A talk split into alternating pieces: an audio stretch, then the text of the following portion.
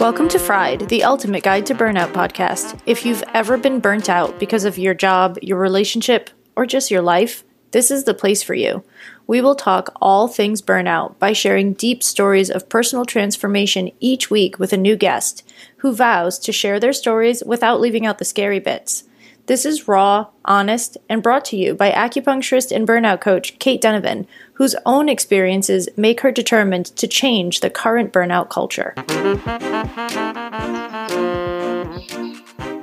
Hello, once again. Welcome to Fried the Burnout podcast. Today, my guest is Rosalind Cardinal, who is calling us from Australia. So we have a long time, a long distance call today, and I do believe that I am on currently a Tuesday, and Rosalind is currently on a Wednesday. So we will thank her for getting up early in the morning to talk to us. Rosalind Cardinal, when she was growing up, Roz wanted to be a vet or a scientist, but her fascination with human behavior and neuroscience led her to a career in organizational development specializing in improving business outcomes by developing individuals, teams, and organizations.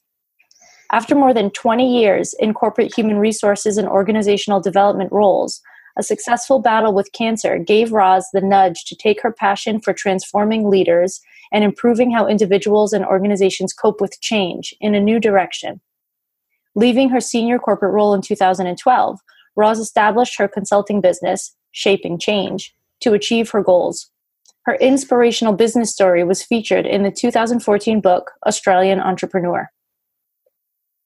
Roz is a solutions and results oriented facilitator with expertise spanning strategic planning, leadership development, organizational culture, change management, emotional intelligence, and employee engagement.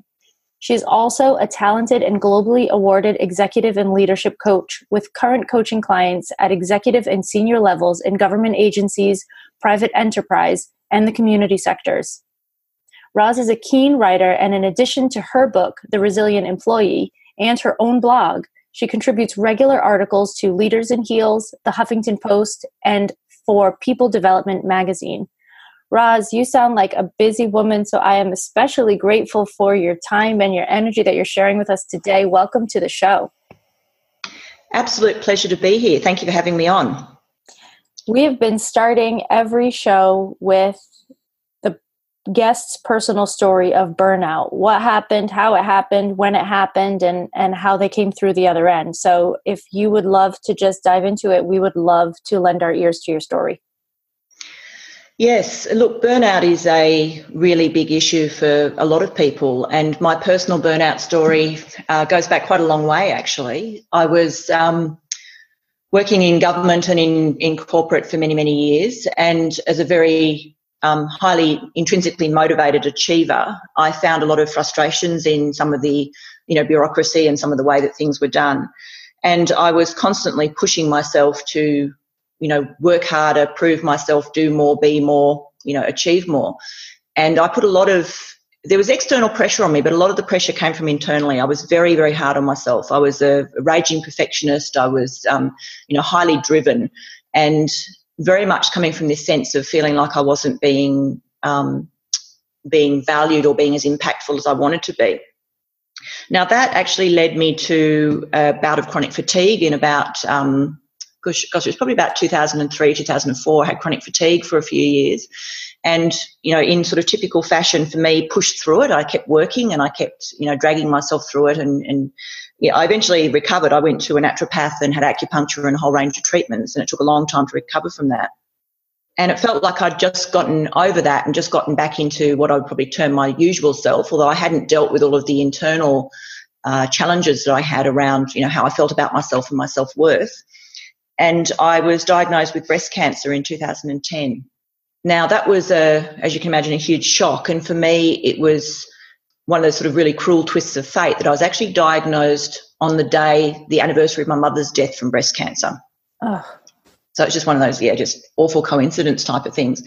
And I remember sitting there in the doctor's office and, you know, I'd been in for routine screening, which then turned into, can you please come back? And, you know, a whole range of tests. And as I went through the tests, through the day, I knew as the day went on that it wasn't going to be good news at the end of it. The doctor, he look, he handled it really well. He just, you know, sat myself, my husband down, and he said, "Look, I'm so sorry you've got cancer." And it really did feel like the the world just dropped out from underneath me. It really did. It was that all the things that flashed through your mind about maybe this is it, maybe that was my last Christmas I've ever had with my children. You know, I'm going to die. That was obviously the first thing that sprang to mind is that's it, I'm going to die. But it was a massive wake up call in a whole lot of ways as well. I mean, for the first few days, I think you're really in shock, and the surgery gets um, scheduled extremely quickly. So I was diagnosed on a Tuesday, and I was in hospital on the Friday having surgery. And I guess one of the, the silly, looking back on it now, it's one of those really silly things. I went back to work as if nothing had happened for the couple of days. I just went back to work and said to my boss, I've got surgery on Friday. I've got cancer. and worked those couple of days. And I think it was just more to take my mind off it than anything else. And, um, but it, in a lot of ways, that I know it's a, a weird thing to say, but it was a bit of a blessing in disguise because I don't know what would have happened to me if I'd kept on pushing myself the way I was pushing and doing the things that I was doing. And it was having a toll on my relationships and my kids and my health and a whole range of things. And it was almost like the universe had to slap me in the face and go, you know, you've got to stop. and that was, um, you know, obviously quite a low point. And, but going through treatment, I mean, I was really lucky. I didn't have to have chemo in the end. I had radiation and I had my ovaries removed to treat the cancer. That was having my ovaries out was a really big thing too. But um, the treatment part of it was just stillness. You know, you just don't get to do anything. You have to basically rest up, and the, the radiation takes it out of you. You know, quite heavily. So I spent a lot of time just lying on the couch watching reruns of Sex and the City, and you know, just yeah, uh, resting and thinking. And for me, um, it became really, really obvious that I needed to redesign life and I needed to rethink what I was doing and I needed to consider the impact that my internal need for, for validation around my competence, I needed to, to reevaluate the impact all of that was having on me and do things completely differently. So I made myself a few promises, and I have to say I'm quite happy about the fact that I've actually kept all of them, which has been really good.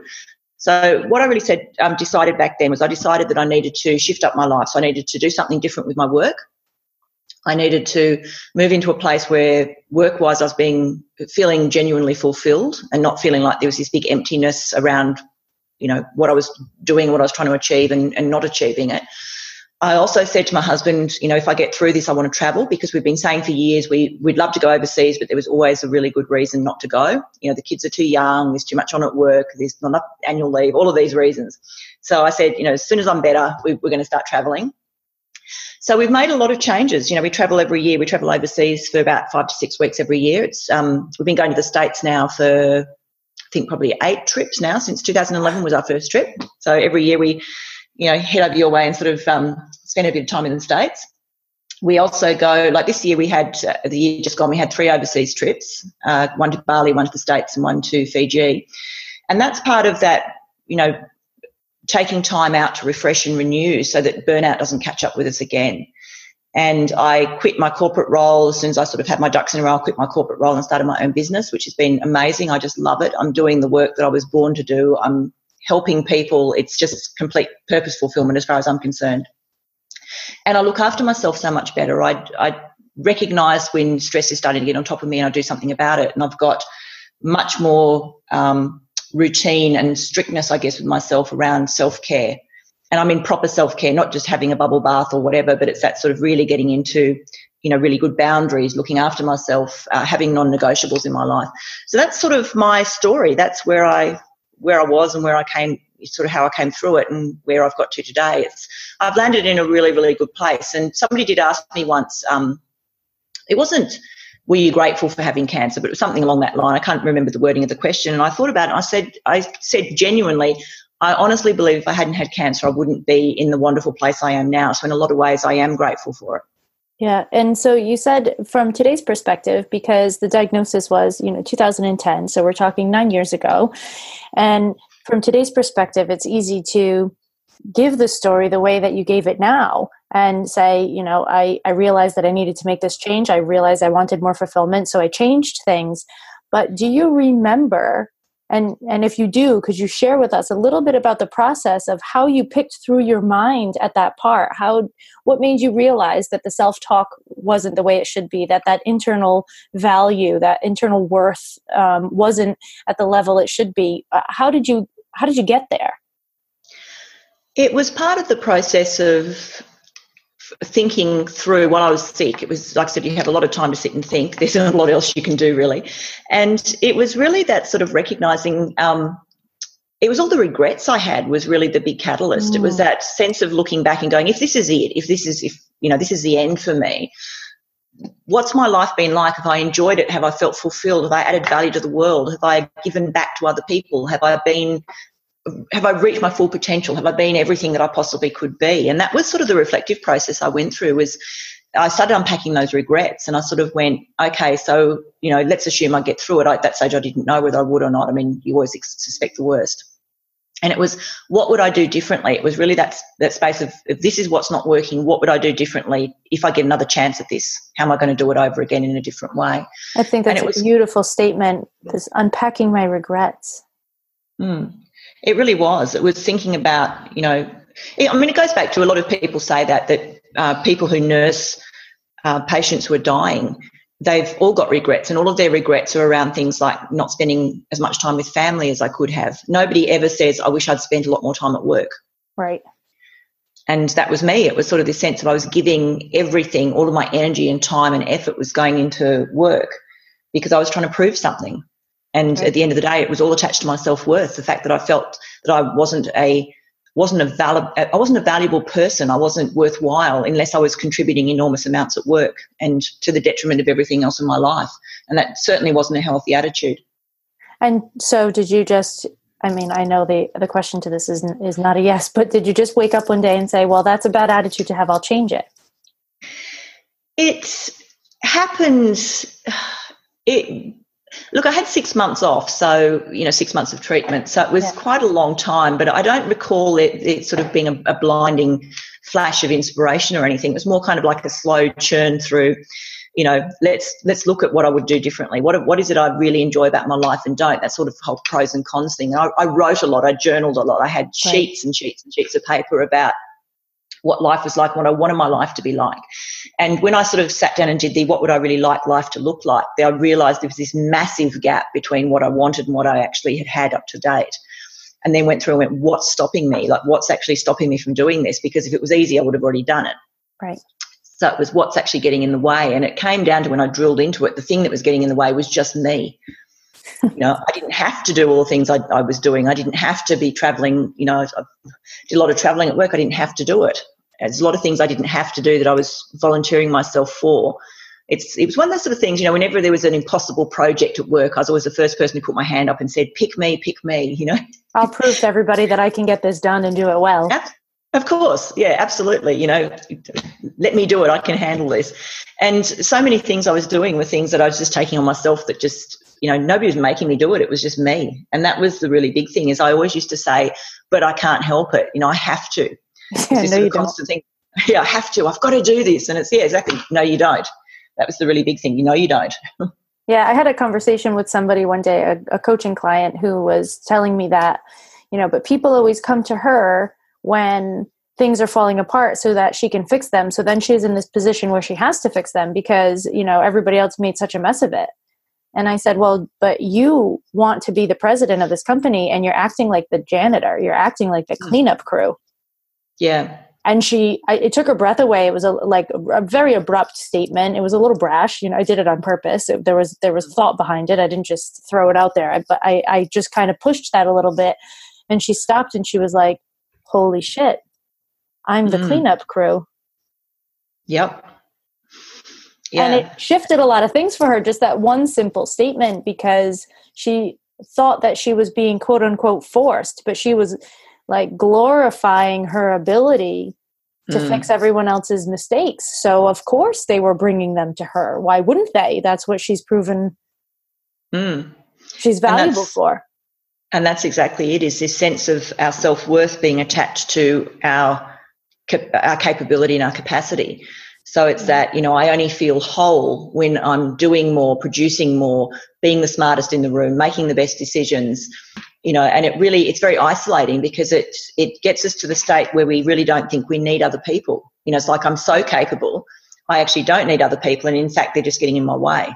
Yeah, yeah, which is a crazy thing to think. And yeah, symptom, one of the main symptoms of burnout, as it is described now in the medical literature, is feeling unimpactful. Yes.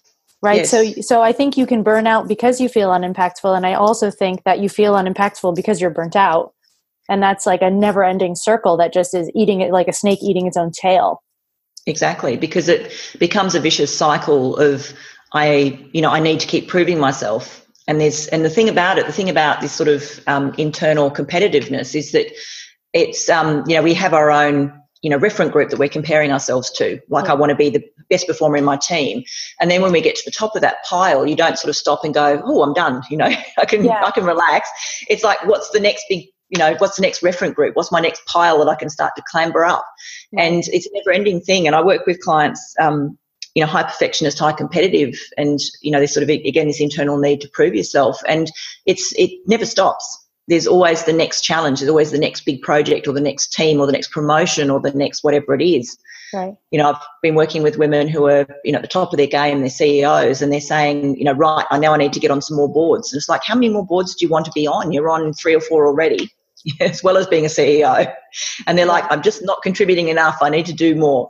And it's so interesting. It's this sort of internal drive, and it does, it leads to burnout because we haven't got any way a lot of the time of pulling it up and going, actually, this isn't realistic. Right. Do you know uh, Martha Beck, the life coach? Yes, I do. Yeah, so she's someone that I love. I've read all of her books and I read a lot of articles that she writes, and um, I think that she's wonderful. And she has this theory that she says that all of us have a jury that we carry around with us. And you're saying, you know, you can climb to the top of the pile of this team, but also in my personal life, one of the big issues in my burnout was I'm trying to prove myself to this jury of people that are totally random, that a lot of them are not even in my life anymore. They're from my childhood or, or from mm. high school, and I, they don't have anything to do with the life that I'm living now. But I have this constant or had well have had you know we're we're works in progress I have this idea that if I see them somewhere, I need them to be impressed by what I've done. Mm. And she said, and all of us choose five, about around five or six people that we consider to be, you know, what will, when, when we say, what will the people think? You know, what will people say? There are actually five people that we are choosing to assume what they may think about us in a hypothetical mm. situation. And that's what we're reacting on. Yes, absolutely. And for you know me and also a number of my coaching clients it's it's all childhood it's yeah. you know the way that their families raised them you know i find that with really high performing high achieving women a lot of the time they were raised in an environment where um, where school achievement was considered to be really important yeah so they were often sent to sent to the best schools or you know mm-hmm. and always expected to be top of the class mm-hmm. um, and look, it's, you know, parents don't mean to do that. It's certainly, um, I'm not talking about people growing up necessarily in dysfunctional families. A lot of these people come from very stable, functional families, but the emphasis was always on what they did. So it's that they, they become attached to this idea that my self worth is attached to my delivery of task. You know, it's because I'm clever, that I'm loved because I'm clever.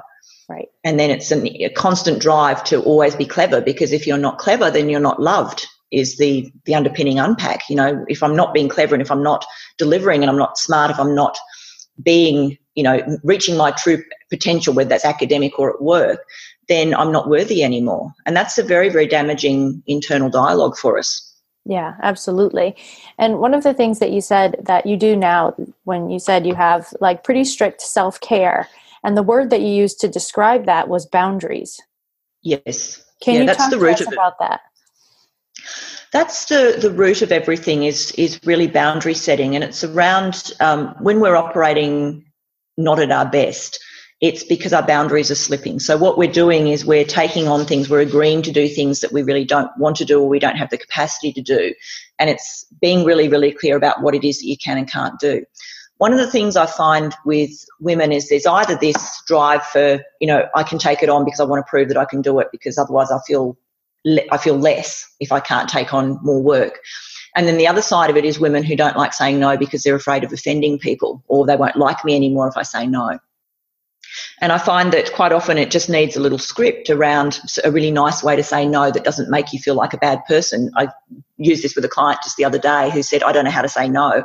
And I said, Well, how about this? Something like, I'd love to be able to help you, but I just don't have the bandwidth right now. And she said, Oh, yeah, I think I could say that. That that feels okay. But it's quite often this sort of sense of, um, but you've got to you've got to dig down into why I'm actually feeling this. Is it because I don't want to say no because I don't want to upset somebody? I don't want them to think I'm a bad person, or am I taking this on because I don't want to say no because then I feel like I'm not capable enough? So it's being really clear about boundaries, about what you will and won't accept. I've learnt to uh, check in with myself whenever a new opportunity presents itself to basically check in and go, have I genuinely got the space to deliver this and to do a really, really great job of it without impacting my own health and my own well-being? And that for me is my, my boundary. That's my check-in piece. That's a beautiful question. And this is a huge part of my work. I, I make a differentiation between the boundaries that people talk about in everyday life, the assertiveness boundaries, like this ability to say no, like you're mentioning, mm. And so you also alluded to this concept that I call the not. I, it's about your inner boundary, the thing that you're meant to take care of, and the decisions that you're making. And it's not just about saying no to other people, it's about not over offering things that people aren't even asking for. Yes. Not and raising again, that's your hand, like you said earlier, when somebody says, We have this big, big problem, and not raising your hand before, not even giving other people a chance to step up, over giving of yourself with yes. without the request from other people. So you don't even have to say no to other people sometimes. I believe the first part of boundary building that most self care is missing is this ability to stop yourself from getting up and making someone tea because they said they were thirsty, but they didn't say, Could you make me tea? Yes, that is so true. It's that, you know, like we started talking about earlier, it's nobody's forcing us to do this uh, this stuff. A lot of the time, we're doing it ourselves because of this drive to prove ourselves in some way. It's either proving that I'm really highly capable and competent, or proving that I'm a really good, nice person. Yeah. And those two frames make us we volunteer for things that we don't want to do. I mean, I've you know unpacked with people some really interesting um, stories they tell themselves about it. You know, this whole thing of I have to, I have to, and it's like, well, who's making you do that? Well, I don't know, I just have to. And if I go, no, you've got to help me understand who's making you do this, they get right back to the actually nobody. Right. I just feel like I have to. And then yes. that's the really interesting bit to delve into is okay, so let's explore that piece. But it's breaking through this um, this veneer that we put up, which says I have to, and somebody else is somehow making me do it, and you know I don't have a choice. And reality is that we have a choice. Even if somebody came to us with the most genuine um, need we've still got choices about whether we say yes or no. The extreme I take this to in my office is you do not have to feed your children. Hmm. You don't have to do anything. You know, it's that sort of thing of um, if you didn't want to, you don't have to do the housework. You don't have to get out of bed in the morning. I mean, obviously there are consequences, yeah, but it's still there are consequences, but you don't have to. You don't have to. You've got choices around it, and yeah. even consequences can be managed. I mean, if you're already got a lot on your plate and you're feeling overwhelmed already, uh, some you just let there, there, are things that you can let slip. I, I talk to clients in the context of um, it's a bit like juggling, and I read this somewhere, and I honestly don't remember who it was, so I can't credit them. But it's like juggling, and you've got three types of balls. You've got the juggling balls, which are rubber, and if you drop them, they're just going to bounce, and you can pick them up and start juggling again, and there's no harm done. Then there's oranges, and if you drop those, they get a bit bit bruised and they might sort of squish a bit, but you can still pick them up and keep juggling. And then there's glass balls, and if you drop those, they break and it's all over. And it's assigning all the things that you're juggling in your life a category, like what sort of ball are they? And if they're rubber balls, just let them go. And you'll, you know, it's keep the glass ones in the air, look after the oranges, but if you drop a few oranges, it doesn't really matter that much, but let the rubber balls go. Yeah. Yeah, that's really important. And something that you said earlier as well that when you're now in this place where you're taking care of yourself differently, you have like pretty strict self care, boundaries is really important. And you also said that you are much more vigilant when it comes to recognizing stress. So, how does stress show up in your life? For me, I have, well, for years and years and years, I was getting tension headaches. Mm. I didn't realize it was tension headaches. I was quite prone to sinus infections when I was younger. And every time I went to the doctor with a what we know now to be a tension headache, they were assuming it was sinus. So they were giving me antibiotics and you know sort of oh, yeah. And at one stage, I was told it was a, un, a, a previously undiagnosed ear infection because I started getting a little bit dizzy, middle ear infection. This was all prior to my, my cancer diagnosis. And they eventually sent me off to an ear, nose, and throat specialist to get looked at. And he poked one of those camera things up your nose, which is yeah. really unpleasant, and then said, Your sinuses are absolutely fine. And he said, What you've got is what he calls a slipped tension headache, which he said is really common in women. And instead of it's, instead of being around the scalp area, which is where tension headaches normally show up, it actually sort of he said it slips down the front of your face, so it shows up around your eyes and your, you know, where your sinuses are essentially, your your eyes and your jaw. So instead of being a scalp thing, it becomes a face thing. And that uh, realizing that and realizing that I actually didn't have chronic sinusitis, I just had a, was getting tension headaches was actually a really big thing for me. And for me, that's my first sign when I start to get that sort of creeping, um, unpleasant tightness around my face is when I know that I'm getting stressed. And it's actually a really good indicator for me because the physical sign shows up before anything else. Right. So I might feel fine. I kind of check in with myself and go, I'm getting a tension headache. What's going on? And I'll go, I feel absolutely fine. I don't feel stressed. But for me now, I know over years of, of doing this that that actually is my sign to to pull it up and really go, okay, what do I need to change right now? Yeah, what's actually going on? This is something that with my patients and my acupuncture practice, I call a red flag symptom. Mm, and yeah. everybody's got certain ones. Like mine happens to be neck, you know, for whatever reason. That's just what comes up in me. And some people get colds, and some people have back mm. pain, and some people have IBS, you know, irritable mm. bowel symptoms and things like that. But everybody's got the thing that happens first when there's stress happening in their lives. Mm. Yeah. And so that's it's a good thing to have, and I keep uh, and I it's, I'm glad that you said it that way because I always explain to patients that way. This is a good thing to have because it allows you to check in because in your body it will happen before you recognize it in your life. Hey, I'm taking on a bit too much, and I just need to to just what who who I'm serving, what's actually happening, and just go where are my boundaries slipping is really what it's about for me. Where yeah. are my boundaries slipping? Where have I decided somewhere in my life that it was actually more effective for me to rush back to the office and do an email rather than going for a quick walk on the beach, you know, like I would normally do, that kind of thing. Right. Right. And so the tension headaches are your things. Are there, is this something that you also talk about with clients, how to, how they can recognize those stress symptoms in their lives? Yes, it, it comes up a lot because uh, a lot of the work I do is in emotional intelligence. And one of the key things about emotions is they express themselves as a physical feeling most of the time. And quite often, for, I'll say to people, you'll feel the physical feeling before you even can label it an emotion. So I had a, a client who told me that he, before he gets angry, he can actually feel a rush of heat going up his body. Mm-hmm. And he said if he can tap into that rush of heat, he can actually stop it before he even starts to feel the anger.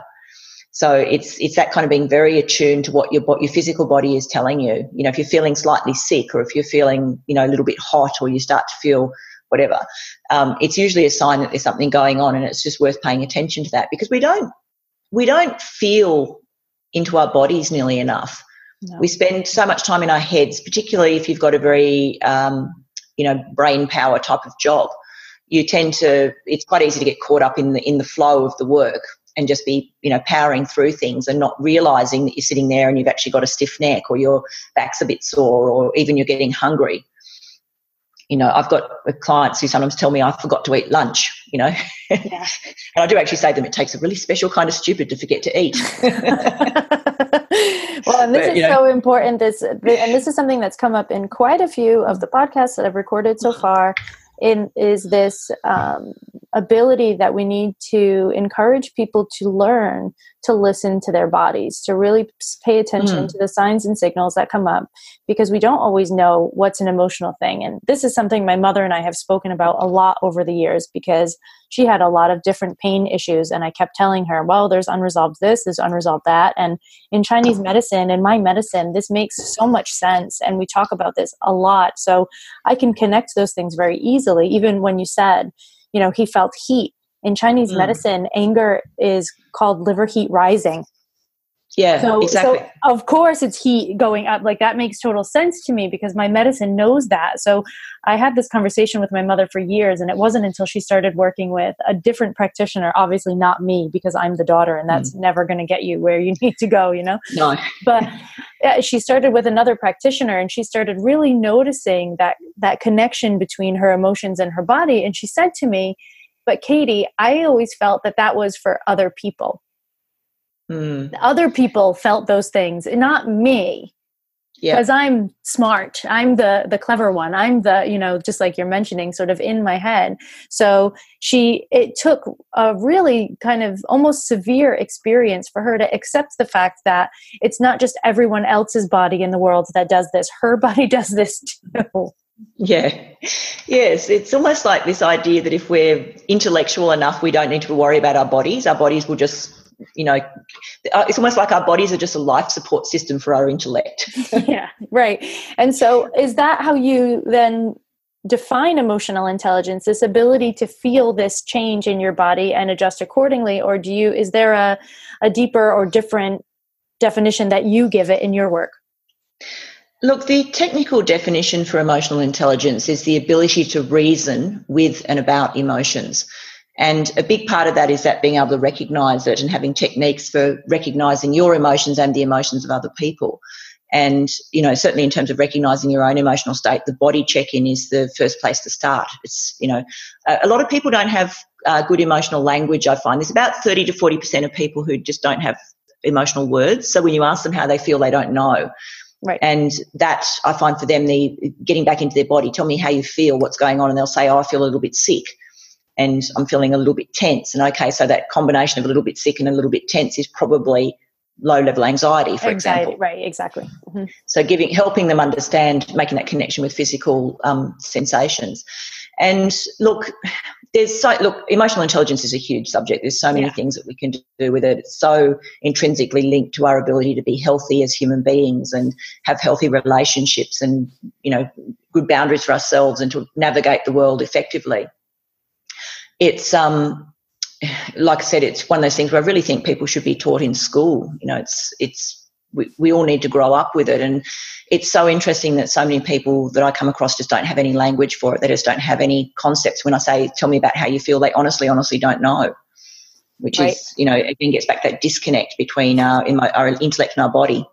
I actually spoke with someone who's a, uh, her name is Terry Hofford, and she is a body positivity um, activist, and she's she wrote a blog post about you know uh, people saying, "Oh, I I feel fat," and she said, "Well, are you feeling bloated, or are you feeling self conscious, or are you feeling mm-hmm. you know mm. what's the actual feeling?" And she there in the blog post that she wrote, there was a, a wheel of feelings for people to sort mm-hmm. of glance over and choose from so that they could actually pick something that was fitting them at the time like uh, what you're saying about the vocab not having the vocabulary if there's mm. somebody listening and you feel like you don't have the emotional intelligence that you would like to have you don't feel in tune with these emotions one of the best exercises that I've seen is literally to get a list of emotions and start reading them and start asking yourself, well, what would this feel like in my body? You'll start mm. to make those connections really quickly. Yes. Really yeah. quickly because your body knows what they feel like. Mm. One of the activities I do with with clients is get them to, and it's always fun when you do it in a group because you can split the group up and give them a, an emotion each to work with. So we use the meta emotions, you know, happy, angry, sad, and so on, right. and get them to come up with a list of as many words as possible that are connected to that particular word. So what are all the variants of happy? And then once they've written all their words out, I get them to rank them in order of intensity. Right which is a really interesting activity. And um, yeah, it's been quite interesting. The in, in, groups where we do that, probably the lowest number of words I've seen group come up with was about five or 6 mm-hmm. They uh, literally only could come up between it, uh, the groups were quite big, so I think we probably had about six or eight people in each group with each of the meta emotions. And for a group of people to be able to come up with only six, a list of six was just yeah, I, I, was blown away. And I've had groups who have just kept on going and they've had like 35 words and I've had to go up to them and say, hey, look, you know, we're going to have lunch. You guys want to have lunch? You're going to keep working on your list of words. And they're like, no, we're working on our list of words. um, so it's, it's really interesting the, the difference, the big gap between people who have a really uh, comprehensive emotional vocabulary and those who don't. Because if you've got the words for it, you're far more likely to be able to identify accurately how you feel and also how other people feel. And then it leads into this. So, what does all of that mean, and what am I going to do with it? And now that I know this emotion's, you know, in this situation, is it going to escalate or de-escalate? What's actually happening? What's the intensity of what's going on? So, it's right. actually a really important skill. I I love it, and it's one of I think the book that I the first book that I read on it was uh, while I was still in acupuncture school, so probably about two thousand and oh boy four three or four, and it was called Emotional Intelligence. Is the name of the mm. book, and I remember who wrote it. Um, probably Daniel Goleman, I reckon. Yep, yep, yep. That's the one. Mm. that, yeah. That's a good pull, Roz. And mm. I remember reading through it and thinking, you know, at the time I was about 21 years old, and I remember thinking, oh shit, I have some work to do. Mm. But I was only mm. 21. You know, so of course I had work yeah. to do. I, you know, I didn't grow up in a highly educated area with highly educated parents. You know, I, I had what I had. And I think for all intents and purposes, it was fairly high for that time. But I read that book and I just, uh, you know, kind of, it kind of just made me stop and say, okay, well, you've got some work to do, honey. Mm. We we all do, and it's one of those things. Uh, one of the interesting things about emotional intelligence is that babies are born with it. You know, it's it's it's a life. Well, it really is a matter of life and death for a baby because if they can't emotionally connect with their caregivers, they run the risk of being abandoned on the side of the road, you know, because when right. you think about how difficult it is to look after a baby, if we didn't immediately connect with them and love them and feel this overwhelming need to protect them, we would probably just leave them somewhere. Um, and as we get older, what happens when kids reach teenagehood is when all the hormones kick in, is they become very emotionally unintelligent. It's one of the things that goes is their their ability to to look at other people and go, how are you feeling? Check in with themselves, go, how am I feeling? They lose the resources around how to navigate emotions effectively. They find emotions very overwhelming. And then when we reach that kind of early um, early 20s, we start to either gain it back, which a lot of people do, or for some people they don't because it's not important in their world and so they don't um, reconnect with it. What I do find is that when people start to pay attention to it and they start to learn about it, they can actually redevelop the skill quite quickly because it's always been there. It's one of those innate, you know, you've got it, you're born with it. And it's yeah. just a matter of reconnecting with it and switching it back on, so to speak. So I do find that people can, um, you know, provided they're within the normal, um, I guess, the normal range of, of ability, uh, can develop quite quickly. I mean, obviously, there are some uh, neuro disorders which mean that people, like for example, there are some people who cannot read faces. Right. And they cannot recognize people's faces. They can only recognize you when you talk to them. They just, you know, it's called being face blind. And yeah. for somebody with face blindness, it would obviously be very difficult to learn it. But for, for the majority of people, we can actually learn it really quickly once because it's always been there. It's just a matter of turning it back on. Right. And so you wrote a book called The Resilient Employee. And mm-hmm. resiliency is something that comes up on the podcast a lot and is something I use in my work, and I call it bounce back ability. What do mm. you think the combination is or the connection is between emotional intelligence and resilience? It's actually very they're very connected because emotional intelligence is what enables resilience in people because it gives us this kind of um, some key components to resilience. And that is things like um, feeling competent, which is that sense of knowing that I can get through this, that whatever mm. life throws at me, I've got good coping skills, I've got good problem solving skills, I can work it out. There's having a good sense of optimism, which is again connected to this uh, solid sense of self and a sense of self esteem. I, you know, things will work out for me. There's having good social support, which is about the connections and the networks that we forge and the people that we surround ourselves with. And again, emotionally intelligent people will have good social support because they connect really highly effectively with people. And then there's having a really clear sense of purpose, which is for, you know, again, emotional intelligence comes into this, this ability to really uh, understand yourself, the real self awareness piece. And emotional intelligence has a lot to do with resilience in, in a lot of ways. I find there's some very practical things associated with it. So things like, um, you know, emotional management, there's some really, it's a really simple way of, of defining it, I guess, which is called go to and go through the emotion. So going to the emotion is being able to give it a name and being able to unpack why you feel the way you feel. So, for example, I feel really angry about this change at work. And the reason I feel really angry about it is because I'm losing my sense of security. And once you've been able to do that piece and unpack that, it then becomes quite easy to then say, okay, so, you know, this isn't something that's outside of my control. It's something that I can deal with. I can't deal with the external circumstance, but I can deal with my reaction and how I feel about it. And then going through the emotion is this piece about, so what do you want to do? What are your options here? So it's a recognizing and then a managing, which is, is quite strategic. It's what do I intend to do about this? And when you've got a high level of emotional intelligence and you run that process naturally all the time, how do I feel? Why do I feel the way I feel? And then what do I want to do about it? Um, managing any change that life throws at you becomes a lot easier. It's it's quite a simple technique, but it's one that is incredibly powerful when it comes to, to building resilience. Right, and and something that you wrote in the introduction to your book um, is something that I want to share because I think that I think that we pretend that this isn't true and and and it is. So you wrote, so you see, change impacts us all. No one is immune to change. No one can hide from it. No one can build a fortress strong enough to deter it. I loved that last line because I feel like so often when we lack this sense of resilience, this belief in our own resilience, this belief in our own ability to bounce back, we pretend almost that we can build a fortress that is strong enough to deter change and that we can create this false sense of stability. And then when the foundation under the fortress starts to crack and something shifts, we find ourselves in the middle of a shitstorm, for lack of a better hmm. term. Yes, it's very true that um, again it comes back to lack of self-awareness in a lot of a lot of hmm. cases this idea that if I just dig my heels in enough, I can make the change go away. Or if I resist it long and hard enough, it'll stop.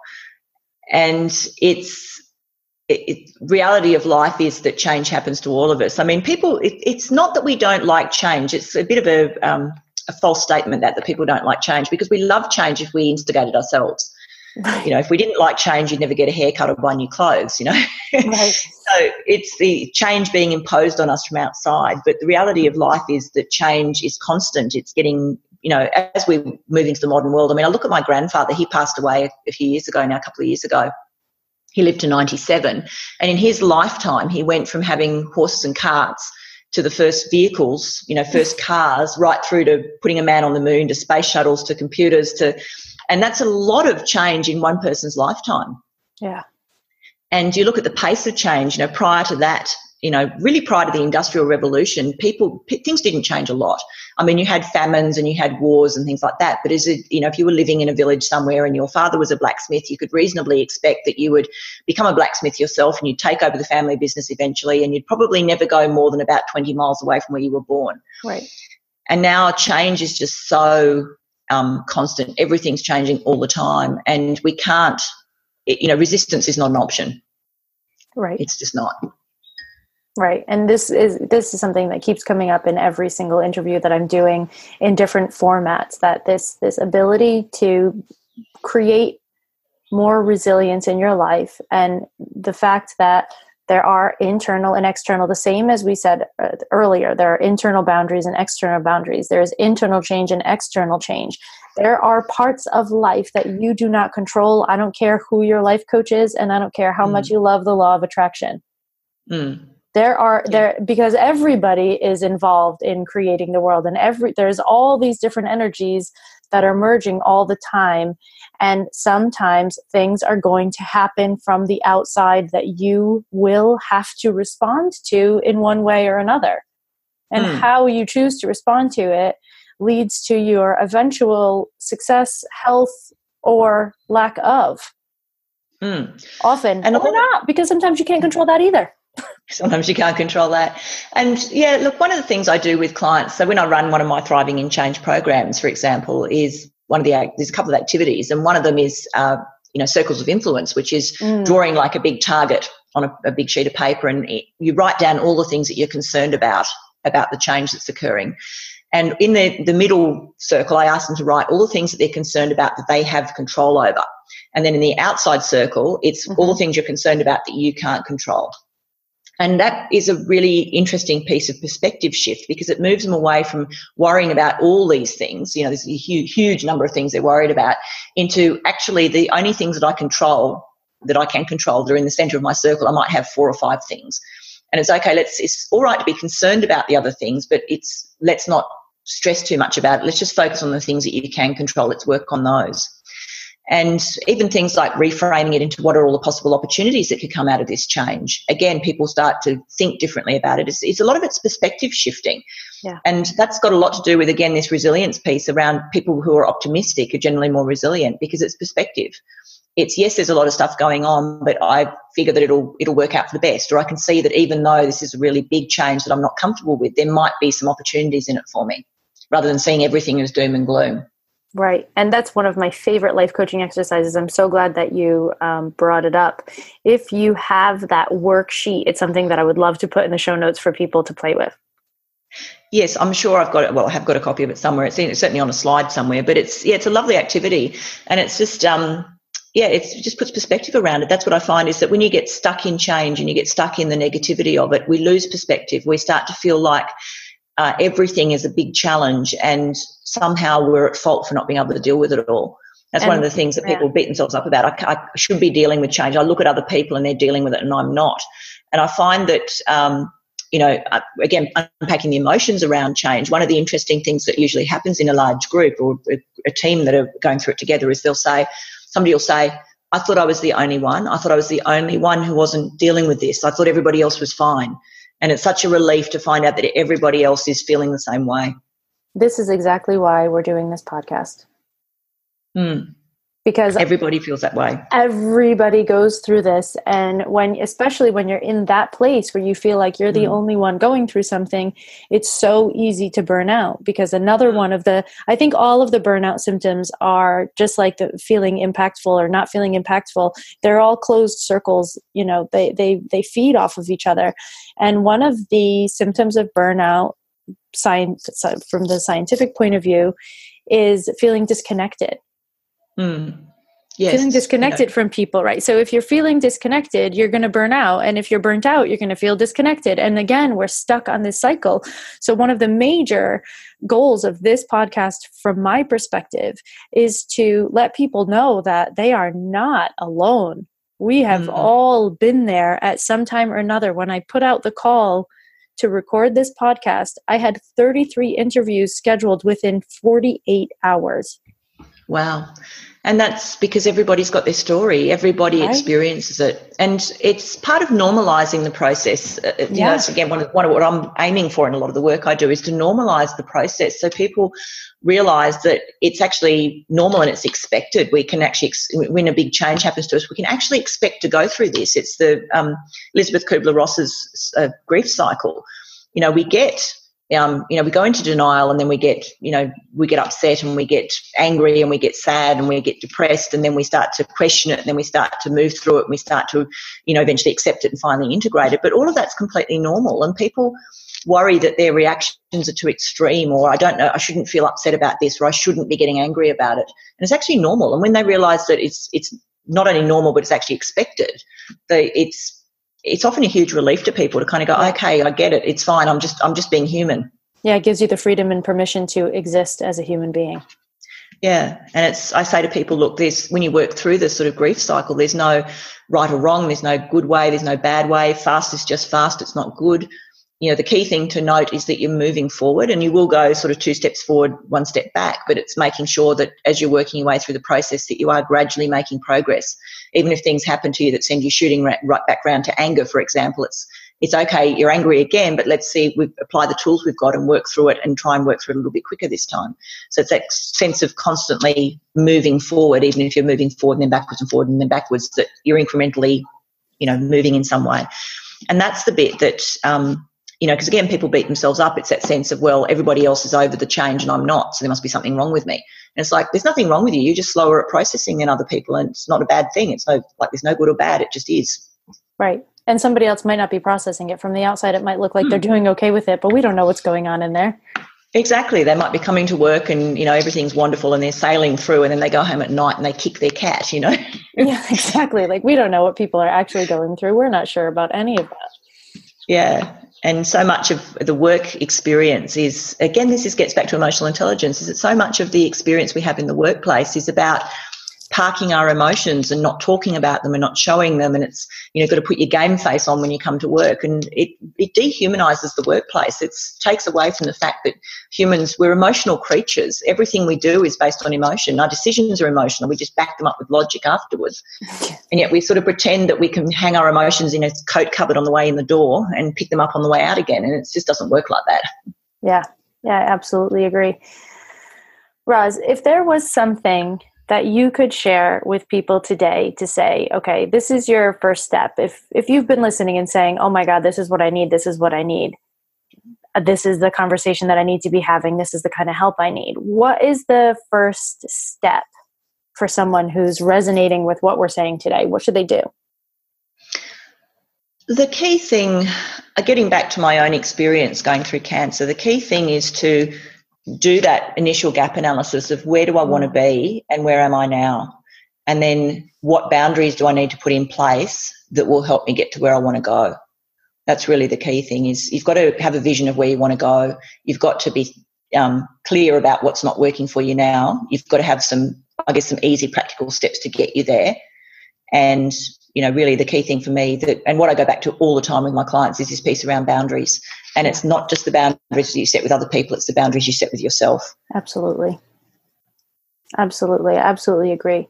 Roz, that was jam packed full of awesome information for people to use. I am so grateful for your time and energy and knowledge. I feel like you could easily talk about this for about eight hours and I could easily listen to you for about that long. Only eight hours? yeah, oh, yeah. I mean, at least.